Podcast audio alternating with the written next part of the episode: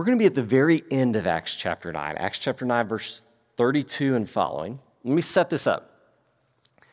This little story here, it's really two stories back to back, are sandwiched in between what are probably the two most important chapters in the book of Acts, potentially two of the more important chapters in the whole of the New Testament. So, Acts chapter 9, we know as the conversion of Saul. Remember that? We talked about this last week. Saul becomes the apostle Paul, the missionary, the apostle to the Gentiles. So, you and I, looking around the room, mostly Gentiles in here today, like we owe our faith in large part to the ministry of this guy, Saul, who took the good news of Jesus to the nations. And you and I are among that group. So it's a big deal when he becomes a believer in Jesus Christ. He eventually writes a bunch of the New Testament. Big deal. Acts chapter 10 is the conversion of Cornelius. Maybe you've heard that name before.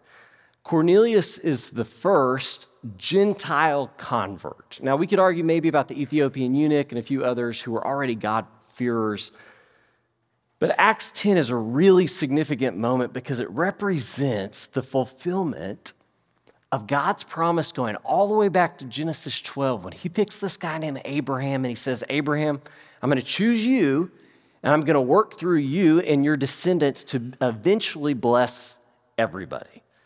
So, Acts chapter 10 is the moment that's happening. The gospel goes to the Gentiles, and suddenly you and I are among the everybody that God's going to bless. It's a big deal. Acts chapter 9 and Acts chapter 10. Sandwiched between them is the story of two miracles. And I really want to think with you today about this question of what, what is God doing today through Jesus Christ? What would that look like if I saw it? And how would that change what I do and what I pray for? All right, come with me here to Acts chapter 9, verse 32. Little story sandwiched between these two huge chapters. As Peter traveled around the country, he went to visit the Lord's people who lived in Lydda. And there he found a man named Aeneas, who was paralyzed and had been bedridden for eight years. Aeneas, Peter said to him, Jesus Christ heals you. Get up, roll up your mat. And immediately Aeneas got up, and all those who lived in Lydda and Sharon, they saw him and they turned to the Lord. And in Joppa, there was a disciple named Tabitha. In Greek, her name is Dorcas. She was always doing good and she was helping the poor. And about that time, she became sick and she died. And her body was washed and it was placed in an upstairs room. Lydda was near Joppa. So when the disciples heard that Peter was in Lydda, they sent men, two men to him, and they urged him, Please come at once. So Peter went with them, and when he arrived, he was taken upstairs to the room, and all the widows stood around him, crying and showing him the robes and the other clothing that Dorcas had made while she was still with them. Peter sent them all out of the room, and he got down on his knees and he prayed. And turning towards the dead woman, he said, Tabitha, get up. she opened her eyes. And seeing Peter, she sat up. He took her by the hand and he helped her to her feet. And then he called all the believers, especially the widows, and he presented her to them alive. And this became known all over Joppa, and many people believed in the Lord. All right, you hear these two stories, and there's an obvious question you're asking yourself. Okay, there should be one, one obvious question. Let's throw that obvious question up on the screen. The obvious question you should be asking yourself is why isn't our preacher bringing back more people from the dead? Haven't you wondered that before? Which may lead to a second question Is our preacher broken? Or third, do we need a new one? Are you wondering these things as you read this story? Like, why is the preacher Peter able to heal somebody who's been lame? raise somebody from the dead, and your preacher, Eric, is not able to do that? That's a good question. Maybe the question, I hope you're not asking those questions actually. What, what I do think you're probably asking is where have all the miracles gone? Where have they gone? Why isn't Eric or, or anybody I know doing things like that anymore? And when I see things like that, perhaps on TV and stuff, I'm very suspicious of those things. So why, why is that? Where have all the miracles gone? Okay, now there's really good debate among good Christians about whether good Christians can still perform miracles, okay? Just for the record, if you're a Googler, if you're somebody who wants to follow up on something in a sermon, you're a note taker, you might write this down. Some people think that miracles like this have ceased We call those people cessationists, okay? It has ceased. Those who think those miracles continue are called continuationists. It's not a very original name, but that's what we call them, okay? All right, we debate whether or not Christians ever perform miracles anymore. Okay. Now, that's a worthy debate, but what nobody debates, and let me be really clear about this what nobody debates is that the risen Jesus Christ is still working in the world. And if the risen Jesus Christ is still working in the world, then miracles are still happening. Okay? Let me explain that. Part of our challenge with the word miracle is that we really don't have good words to describe what a miracle is. Because all the words that we have come from observation of the world around us and our attempt to describe the world as we know it. That's what language is an attempt to describe the world as we know it. Or think about science. I, am a big fan of science, I believe in it. What science is, by definition, is observation of the natural world, how things occur naturally.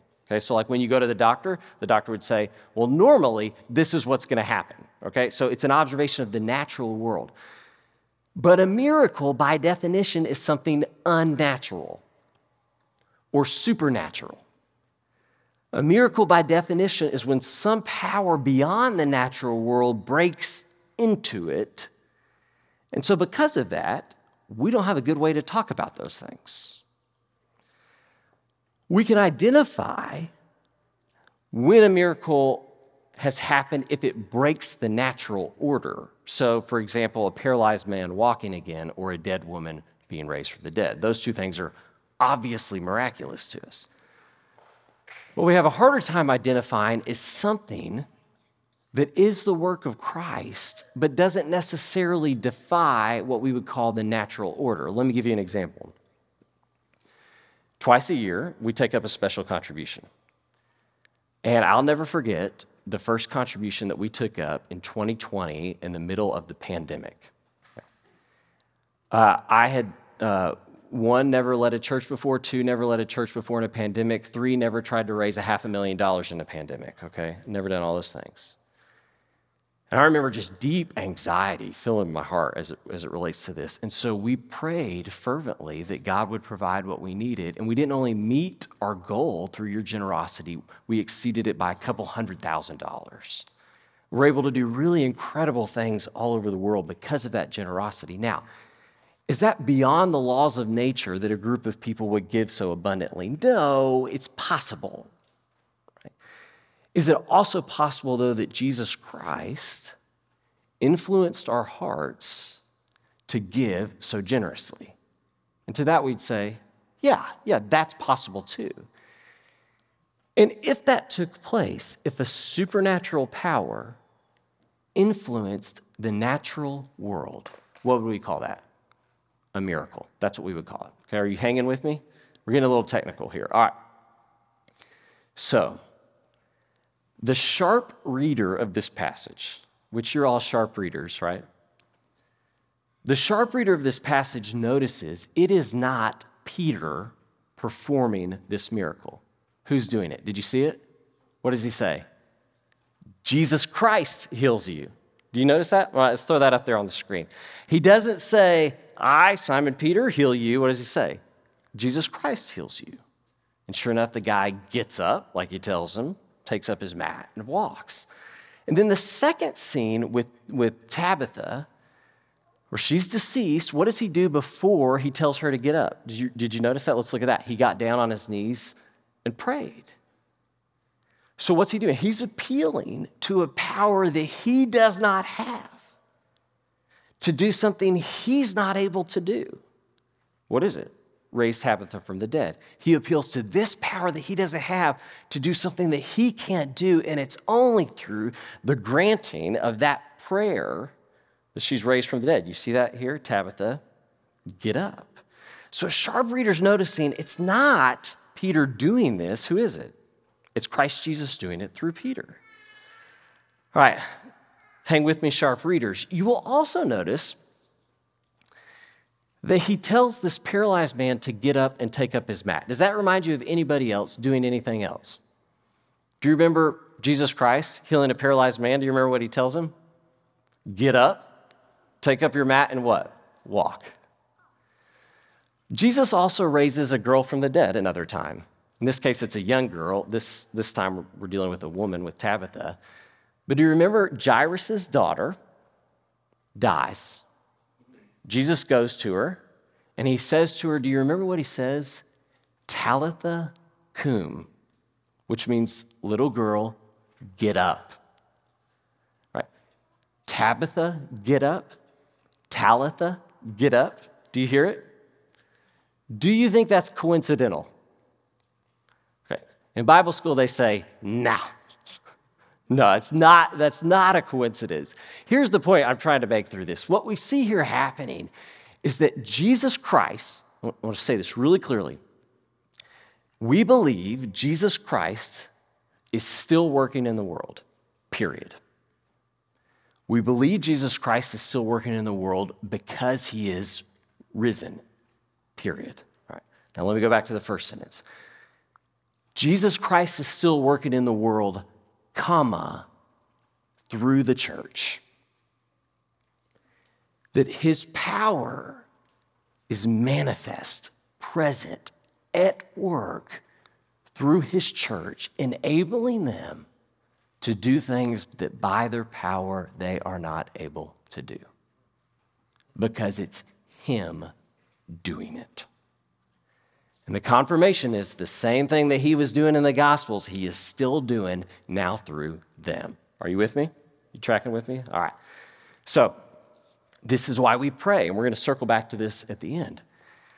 I had a conversation with, with somebody out in the hallway, and he said, Yeah, that's what gets me. When I talk to people who don't believe that God is still doing things in the world through his son, Jesus Christ, I always wonder, well, why do you pray then? Because you wouldn't pray if you didn't know in your heart that the risen Jesus can answer those prayers and actually do something here, not just in the future, here and now.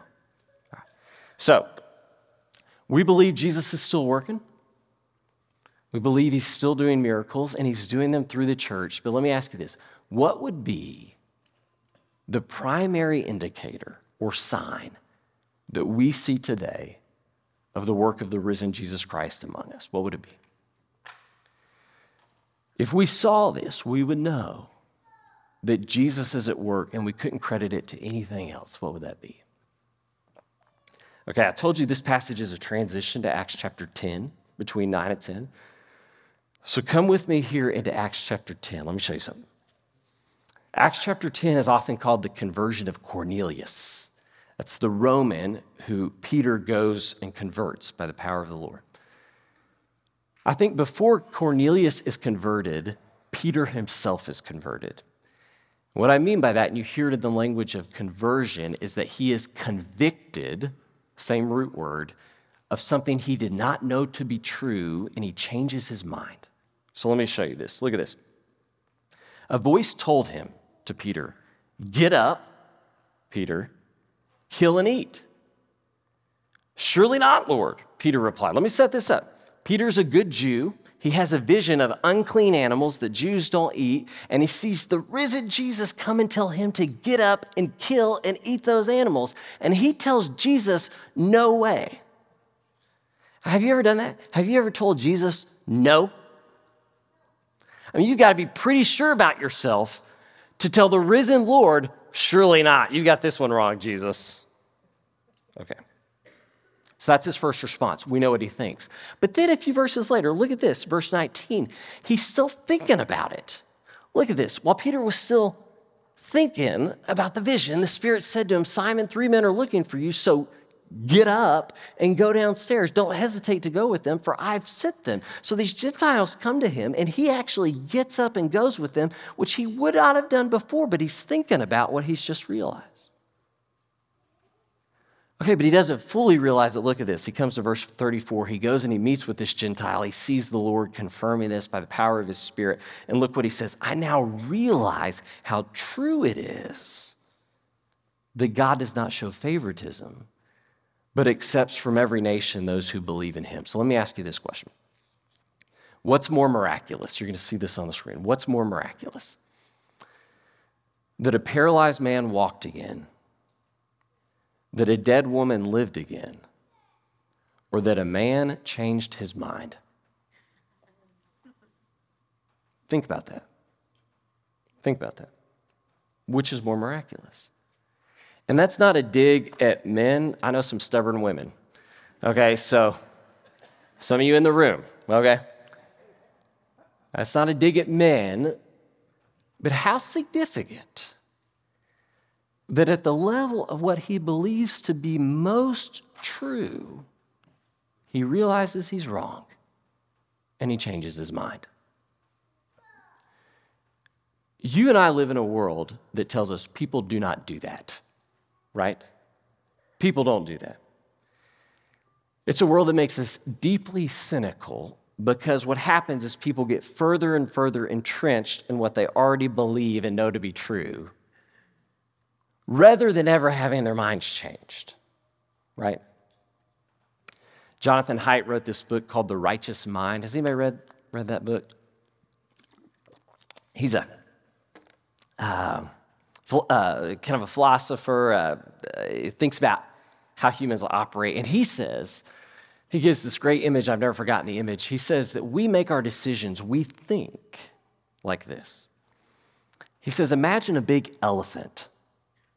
And on the top of that elephant is this little guy, and he's riding on the elephant. He's got a little saddle up there, and he's got reins, and he's trying to control an elephant and tell it where to go. He says that's basically how the human mind operates, that the elephant is us is our intuition, our instinct, our impulses. And that little rider is our reason, our reasoning brain. And he says, You think that you're able to control that elephant, but that elephant controls you. And that elephant goes where it wants. It knows what's right all the time and it just goes after. I mean, think about it. We live in a world where you are always right. I'm always right. Always. I mean, how many of you think something that you know to be wrong? Any hands? No, because you're always right. Right? Isn't that true? And me too. We are always right. So let me throw this back up there. We showed this last week. This is what we call the person pyramid. Okay, so the person pyramid is basically, it's really simple concept. At the top is our actions, what we do every day. What we do every day comes from, whether we know it or not, a sense of purpose. What's my purpose? If it's a student, is it if it's to be a student, my purpose is to go to school to study for this test. Okay, if it's to be a dad, my purpose is to help my kids or raise them. Okay, but beneath that level of purpose is what we would call meaning or bedrock truth. So the meaning of life from which I get my purpose in life. So the deepest truths in all of us, what happens to us is we get stuck in forms of meaning that are incomplete or untrue. Untrue. And when I believe something at the meaning level which is untrue, that's warping my sense of purpose and causing me to do things that I should not do, you know what we call that? We call that sin. And what Paul says is when I believe something to be untrue, that is not true, it is the same as being dead. That's the language that he uses dead in your transgressions and sins. And so, who has the power to change in us what we believe to be true, to radically transform our purpose so that we do different things every day? I mean, who has the power? Let me put it simply to change a person, it is the one who has power to bring people from dead to life. And the only person in whom we have seen that power is Jesus Christ. But because, because we've seen that power in him, we believe it is possible for people to change. We believe it's possible. And if it were to take place, if somebody I know and I love were to change, it would be a miraculous work of Jesus. That's what it would be. So let me, uh, let me kind of draw this out just a little bit more. We're going to wrap up. Did you notice I tried to emphasize the word? Did you see get up in each one of those stories? Get up. So Peter tells Aeneas, Get up, take up your mat and walk. Jesus Christ heals you. He tells Tabitha, Get up. tells her to raise up from the dead, get up. What you may have also noticed is in that conversion of Peter before he goes to meet with Cornelius, he's having this dream on the top of the rooftop. And what does the risen Lord tell him to do? Get up, kill, and eat. And then he's still thinking about it, and the Spirit comes back to him, and he's like, No, I meant it. Get up. And so he actually does get up and go with the guys to go and meet with Cornelius. What you may not know is that same word shows up earlier in Acts chapter 9 when Saul is on the Damascus road on his way to persecute and even kill Christians, put them in prison. When he's on his way on the road to Damascus, the risen Lord appears to him, knocks him from his horse, says, Why are you persecuting me? And then do you remember what he says to him? Get up. I'm going to go and I'm going to show you what you must do. Or you come to Acts chapter 11, and Peter's remembering this moment on the rooftop when Jesus comes and he tells him what to do. And you know what he tells the other apostles that Jesus told him? He looks at him and he says, You know what he told me? He told me to get up. In Acts chapter 12, Peter is imprisoned. He doesn't think there's any hope of getting out of prison, but the disciples, they're earnest in prayer. They're praying just fervently for Peter. And so this angel of the Lord, sent by Jesus, comes to Peter, and you know what he says to him? You have any idea? If you don't know by this point what he says to him, you are not listening. He says, Get up!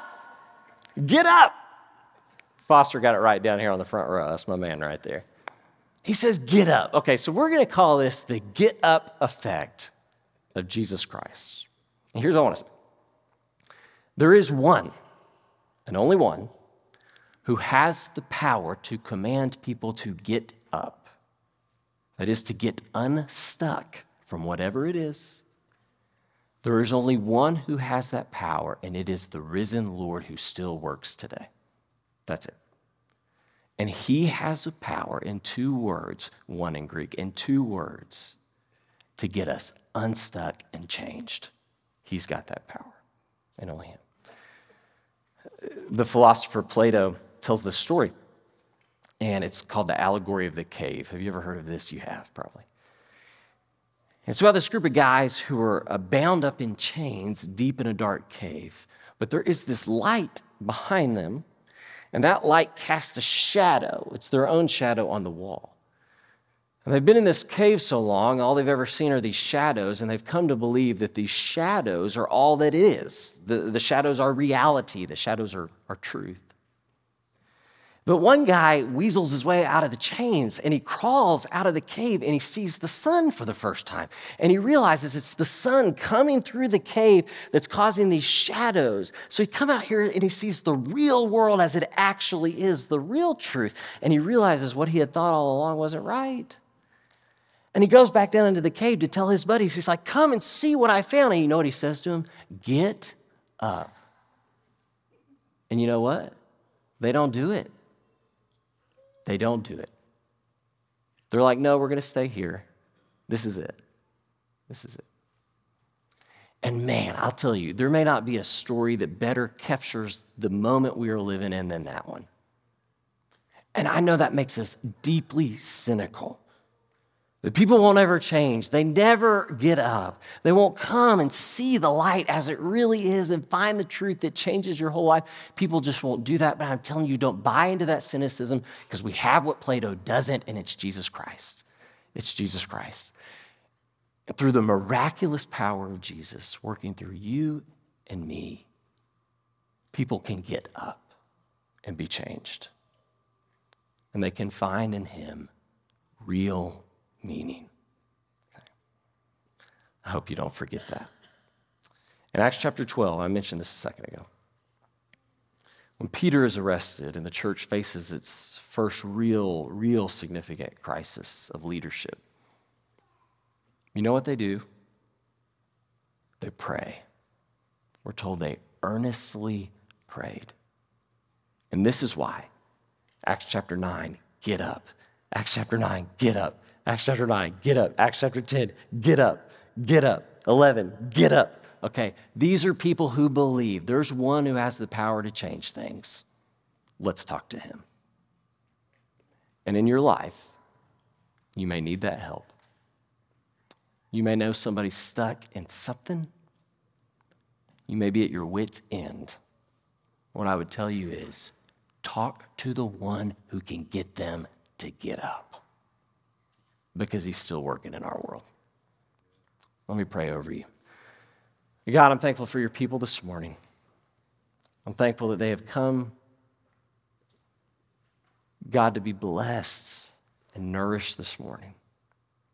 They've come to lift you on high because they believe that you are the meaning behind all things. Their lives are based on that. And yet, each of them have in their hearts somebody who's burdened, who's struggling, who needs to be changed. God, I pray that you would hear their pleas on behalf of that person and that you would cause them to get up for your glory. We pray this in the name of your Son, Jesus, our Savior and risen Lord. Amen.